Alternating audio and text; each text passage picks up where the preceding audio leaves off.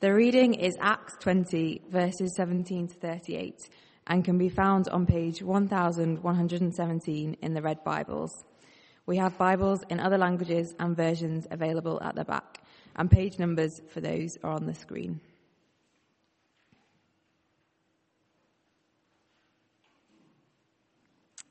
From Miletus, Paul sent to Ephesus for the elders of the church.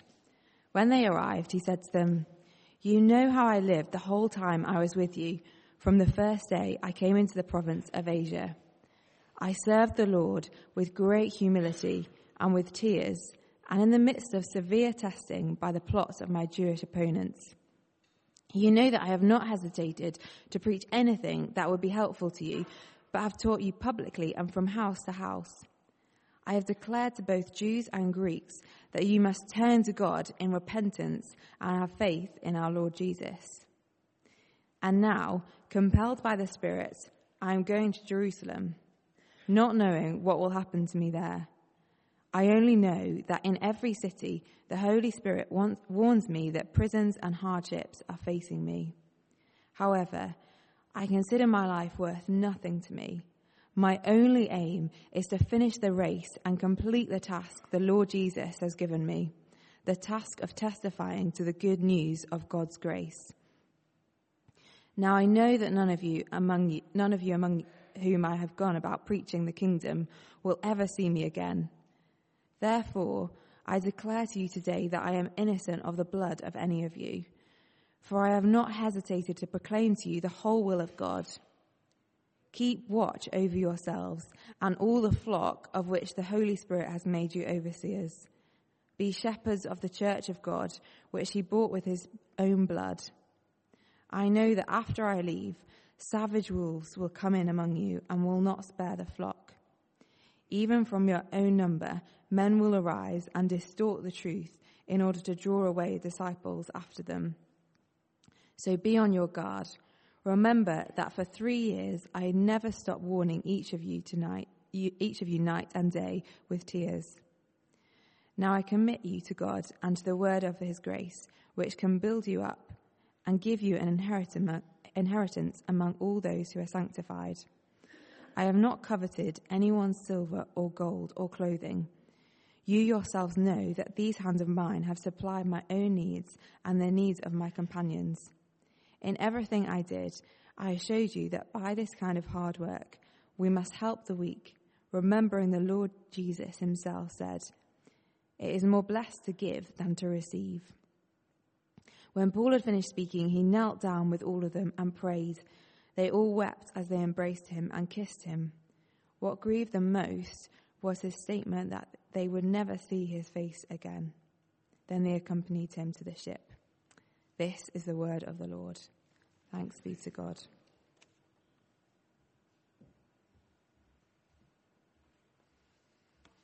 Rosie, thank you very much uh, for reading that. Um, we're going to spend a few minutes looking at it, so uh, let's pray uh, as we do so. Heavenly Father, as we come now to the word of your grace, uh, Lord, we pray that you would teach us through it uh, and you would challenge us through it, and you would help us to see how we keep going in the Lord Jesus. Amen. Well, can anyone tell me uh, who has said these words recently? I can't keep it to myself. I can't sit here and be still. Everybody I will tell till the whole world is healed. King of kings, Lord of lords, all the things he has in store, from the rich to the poor, all are welcome through the door. You won't ever be the same when you call on Jesus' name. Listen to the words I'm saying. Jesus saved me. Now I'm sane. Any ideas? Kanye West. You know, who would have thought I'd be quoting Kanye West in a sermon a few months ago? But here I am doing it. Uh, Kanye West, if you don't know, he is a, rapper who makes a lot of money, uh, married to one of the Kardashians, um, and he has become a Christian. And don't worry, let me just say straight off, now a famous person becomes Christian, I'm not going to keep quoting them. Okay, this is a one-off. Because uh, as I've been listening to his album, as I've been listening to interviews he's done, it struck me that isn't this what we've been seeing in Acts as we've been going through this term? We've seen unlikely people turning to the Lord Jesus because God is in charge of the spread of the gospel. Uh, and when those new disciples are saved, they speak boldly of Jesus. And we've said all along that that is still happening today. And then God in His goodness gives us this public, in your face example of it happening. If you don't believe me, go and listen to some of the stuff um, that Kanye West is currently saying. It really is a great testimony to the way that God can change someone's life. It is still happening today. People are still coming to believe in the Lord. Jesus, as we said right at the start, is still establishing his kingdom. And Acts 20 picks up on that account of Jesus establishing his kingdom uh, in the early church. We're at the end uh, of uh, Paul's three missionary journeys. We've been looking at them over the last uh, three weeks. Uh, and if you've been with us, you'll seen that they are journeys where people respond in faith to the Lord Jesus. Churches are planted because Jesus is still establishing his kingdom. But actually, as we come to the end of these three journeys, it's not an account of people being converted. In fact, this is the only speech in Acts which is given to an exclusively Christian audience. It's like Luke, the writer, is saying, We're coming to the end uh, of this pioneering work of Paul. I want you to see how these churches are going to continue. And he does that by recording this speech to the Ephesian elders.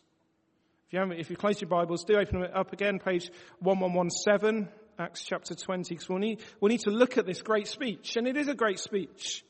It shows that, that Paul's primary concern for these new church leaders isn't about the, the church structures. It's not about the, the worship services, not even about what conferences to attend. It's about pastoral ministry. His concern is for people's faith that they would keep going in Jesus to the very end. And so the main bulk of his speech is, is Paul telling the elders to copy these repeated themes um, of his ministry. But in the middle, uh, as we'll see uh, in verses 28 to 31, he gives them a charge, an exhortation uh, of what they can, uh, they can do. But if we think about that, that main bulk to start with, we can, we can see uh, that he wants um, them to uh, recall uh, what uh, he has been doing. Look at the, the phrases like, uh, You know how I lived, verse 18. You know that I have not, verse 20. Remember that for three years, verse 31. I showed you, verse 35. It is, is see what I have done, because this is the, the model to follow. So it's Paul's model of ministry. Uh, and we'll see that firstly in verses 18 to 27. Paul's model of ministry, verses 18 to 27. Uh, and there's several ways we could look uh, at this section. Uh, if you notice that there's the fact that Paul talks about the past in verses 18 to 21, the future in verses 22 to 24, uh, and now in verses 25 to 27. Well, we could go through this uh, section and cross-reference things he's talked about while he was in uh, Ephesus, which you can read about in, in Acts 19. Uh, as he spent the time there and planted the church. Uh, and both are good things to do. You may want to go and do them later. But I want us tonight uh, to focus on the themes that he picks up on. Because on seeing those themes, we see the big emphasis that he has regarding his ministry. That's the emphasis that he wants these church leaders uh, to copy. Uh, and, and the first of those themes is centered around proclaiming God's word. That word that he says in verse 32 builds up and gives inheritance. So just, just scan through that section and you'll see we have the word preach. Preach anything that would be helpful, verse 20. We have the words teach or, or taught as it is in verse 20. We have declare to both Jews and Greeks that they must turn to God, verse 21. We have that he will be testifying to the gospel of God's grace in verse 24. We have preaching the kingdom in verse 25. And in verse 27, we have proclaimed the whole counsel of God. Five different words in English, four in the original Greek, all about the same thing. Getting people to hear about Jesus through the words. You see in verse 21 that Paul is desperate for people to turn to God in repentance and faith. And clearly he knew the way that that would happen is through the proclamation of Jesus through his words. What's Paul's model of ministry? It's a ministry of proclamation, teaching and declaring and testifying to God's words. Now, what's interesting is, is while Paul was in Ephesus, God did some amazing, extraordinary miracles through him. You can read about them in, in chapter 19, verse 11. And yet, Paul doesn't mention those here. And I think the logical reason why that is, is because the miracles were specific to Paul as an apostle. Whereas the teaching Paul did was a pattern for all church leaders from the apostles onwards. Because, verse 32, it's the word that builds up and gives inheritance. Uh, and it's worth also noticing uh, that it's not just preaching uh, in terms of uh, a sermon that he's talking about. Can you see in verse 20? Uh, he went around um, publicly and from house to house.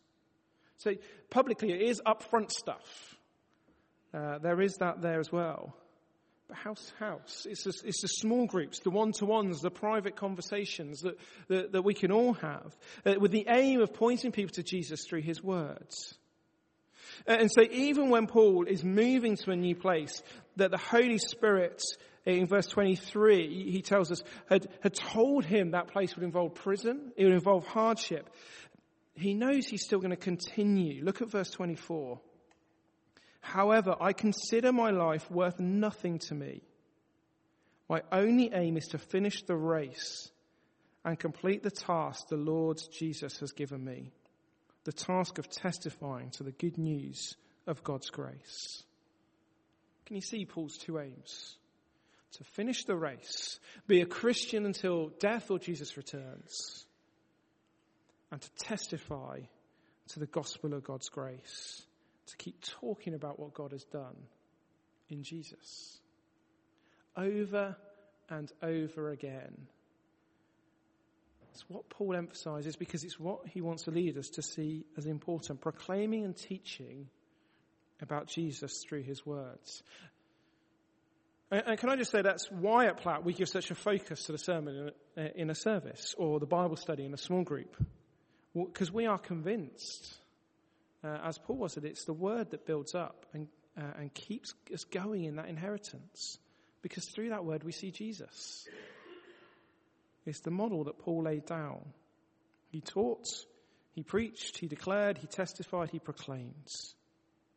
And he wants the Ephesian elders to do exactly the same.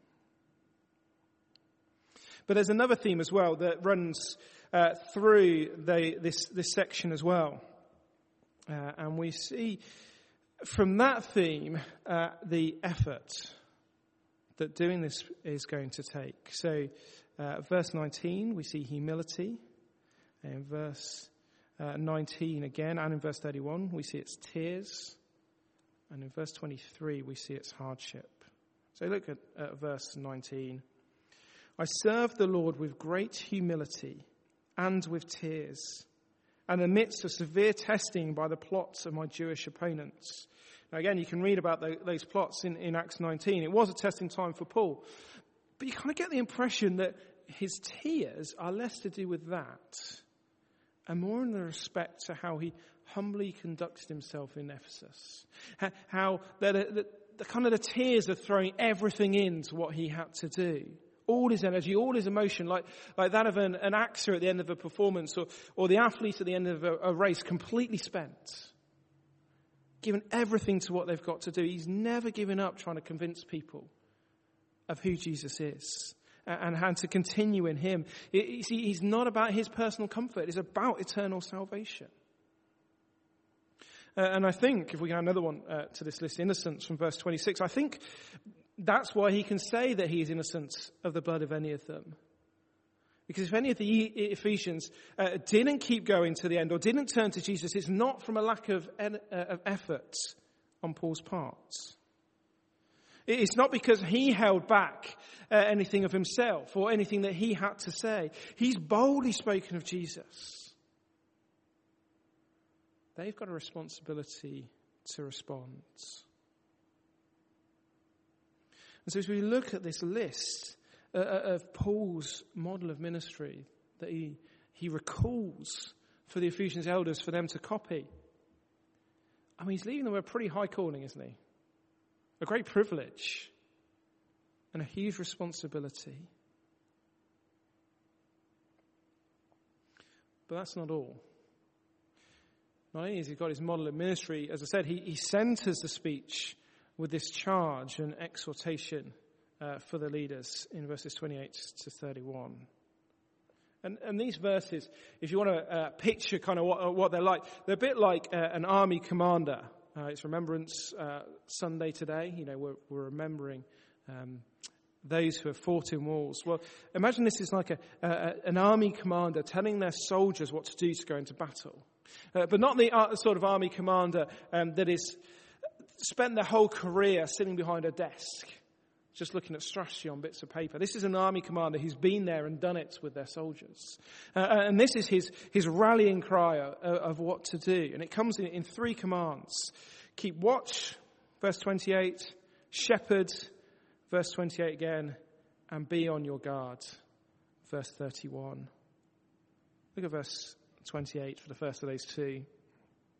Keep watch over yourselves and all the flock of which the Holy Spirit has made you overseers. Be shepherds of the church of God, which he bought with his own blood. Do you notice in that first part, there's two things to keep watch over. Firstly, yourselves, and then the flock, the church. Now, of course, logically, that, that makes sense. Uh, you need to keep watch over yourselves uh, as, as church leaders, Paul's saying. You know, it's no good uh, being a leader who's not living out their faith, who's not continuing in Christ. Uh, that's first and foremost if you want to lead others uh, to do the same. Uh, and only when you've got that bit can you then keep watch over the church. But notice that's a, re- a role that's been appointed to them by the Holy Spirit. It's a role like a shepherd's. Now, that's a common picture uh, in the Bible of, of God's leaders. Uh, it would be an everyday uh, picture uh, for people of the time. Shepherds leading. Now, if you're at 11.30 service earlier, Tim was taking us through Psalm 23 uh, and talked about the Lord being a shepherd and stole all my illustrations uh, about shepherding um, at the same time. We completely independently came up with them. It's not, you know, um, or maybe preachers have no imagination between them. I don't know. Um, anyway, I've got a different, a different picture, so we'll at least go with that. Um, uh, shepherds, uh, you know, it's not the kind of shepherds that you imagine as you're going around, uh, wandering around the Peak District, uh, you know, nice dry stone walls, uh, you know, as they actually just whistle a sheepdog to do all the hard work and then go back to their, their warm farmhouse once the work is done. You know, shepherding uh, in these times meant you spent all your time with the sheep. You had to lead them uh, to the little bits uh, of green pasture there was so that they, would, they could be fed. You had to protect them from the, the wild animals that would come. They weren't your sheep. Were, you were looking after them for someone else. And so there was a responsibility on you to spend your time amongst uh, these sheep, feeding them, protecting them. And that's the image that, that Paul is, is conjuring up here, feeding and protecting. Why? Well, firstly, because like those shepherds of the day, the sheep don't belong to the shepherds.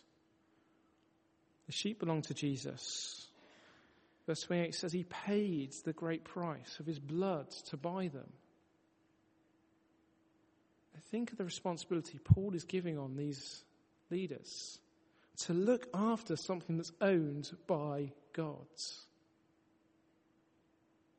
to feed them, and also to protect them. Protect them because of what verses 29 and 30 say. I know that after I leave, savage wolves will come in among you and will not spare the flock. Even from your own number, men will arise and distort the truth in order to draw away disciples after them. Now, Paul, he needs to give this warning to the Ephesian elders. There will be, not, not there might, there will be false teachers within the church. People who distort that word that Paul's proclaimed. People who try to gather their own followers rather than followers of Christ. Church history is full of examples of it. It's something we know that happened. I mean, Revelation uh, 2, verses 4 and 5, where Jesus talks to the church of Ephesus. Read it later. Perhaps they'd even started to go down that way.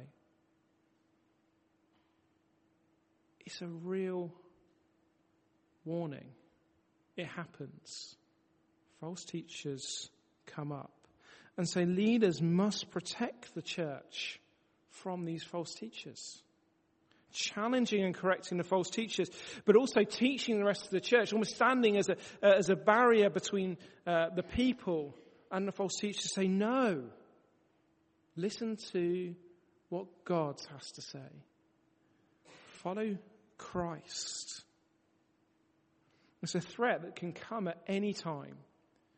Uh, and perhaps when uh, people are least expecting it, there's, so there's no time for complacency. I think that's why Paul says, be on your guard. There's no time to not be watching out for these things. You see, as we look at these words again, it's a great privilege that's been given to these leaders to look after this church, this flock that Jesus has born, uh, that, that Paul has planted. It's a responsibility. Feed and protect. Feed with God's words. Protect them uh, from the false teaching. And I think Paul sees that huge responsibility, and that's why in verse 32 he commits them to God. Now I commit you to God and to the word of his grace, which can build you up and give you an inheritance among all those who are sanctified. See, he knows ultimately only God can do that work in and through them. And I don't know about you, but you might expect that the speech would end there, committing them to, to God. Seems a good place to end. But actually, Paul has one final piece of his ministry model that he wants them to remember. So if we come back to our list, there's one more that he wants to add to that right hand side. And it comes in verse 35. It says, words, hard work. Verse 31, Paul said he spent night and day warning them. It is a big effort. And from verse 33, he, he talks to them about he paid his own way when, in, when he was in Ephesus, not just for his, his himself, but also for all his followers. Uh, and that was hard work for him. You know, we sometimes, I think sometimes we have this view of, uh, of Paul as this kind of pioneer um, who kept everything going with this kind of superhuman strength. And, and don't get me wrong, Paul did amazing things for the gospel, but it was hard work for him. Just as for any of us. he doesn't want the elders at this point to miss that. Or they, you know, if we've seen all that Paul said, I doubt there'd be many sitting there thinking this is going to be a doddle. It's hard work. But he knew a truth to keep them going. Look how he ends, verse 35. In everything I did, I showed you by this kind of hard work we must help the weak. Remembering the words of the Lord Jesus himself, it is more blessed to be, to give than to receive.